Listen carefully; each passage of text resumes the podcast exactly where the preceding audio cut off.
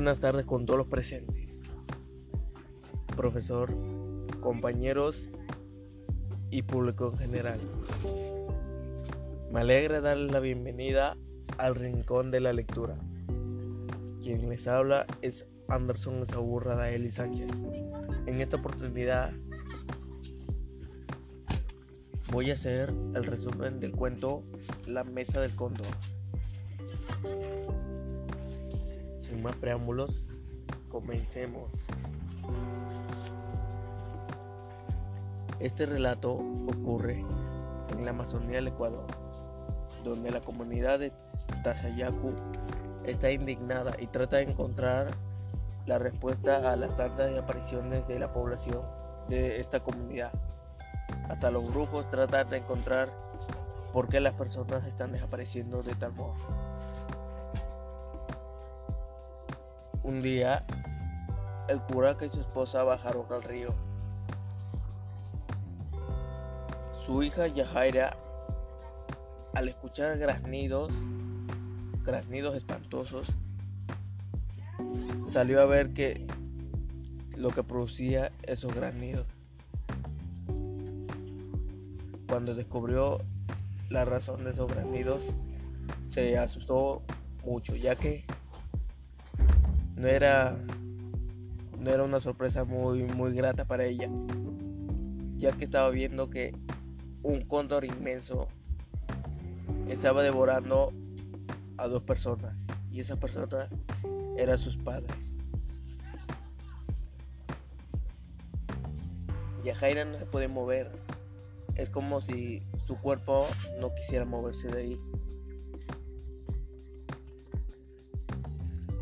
Cuando el cóndor terminó de devorar a los padres de Jaira, por fin ella se pudo mover. Regresando al pueblo, Yajaira fue a contarle todo lo que había visto. Así que el pueblo, reunido una noche, fue a ver si lo que decía la chica era real. Al descubrir que sí lo era, planearon una trampa para el inmenso animal.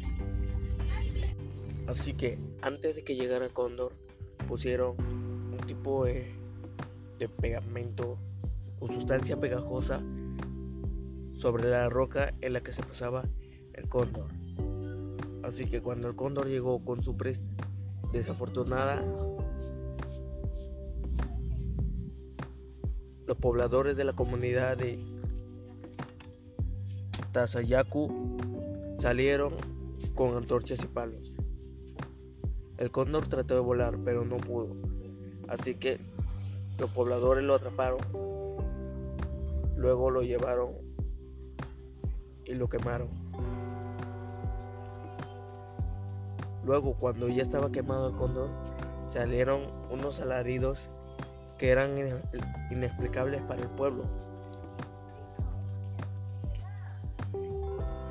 Eran como alaridos de personas ese sería el final de la historia.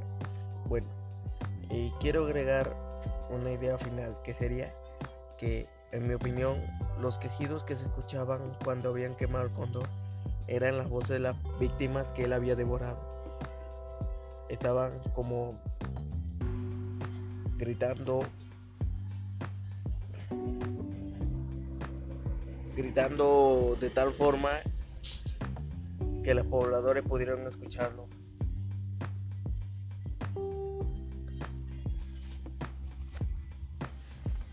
En esta ocasión, el autor quiso darle a este animal un gran poder, acompañado de un hambre voraz. Quiso mostrar que un animal legendario también puede destruir muchas cosas. También puede ser muy destructivo si es utilizado, o más bien dicho, si lo corrompe la maldad, como es visto en en este cuento, ya que existen otros cuentos en los que el cóndor es bueno y no hace tanto daño como en este cuento. Pero la decisión del autor fue esa, darle a este animal un gran poder acompañado de un hambre voraz y convertirse en, en esta ocasión, el enemigo del hombre. Otro final que yo hubiera sugerido fue que el cóndor asustado hubiera dado su, último esfuerzo, hasta sus últimas fuerzas para salir volando, pero ya no volver jamás, asustados de que si volvía ya no iba a salir vivo de esta situación.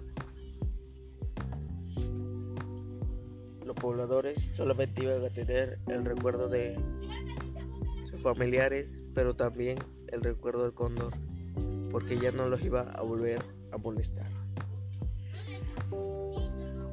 Eso sería todo por el día de hoy.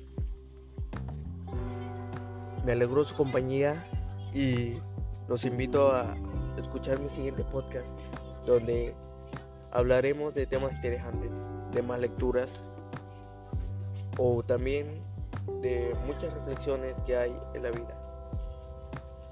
Cuídense mucho, bendiciones y que Dios lo bendiga.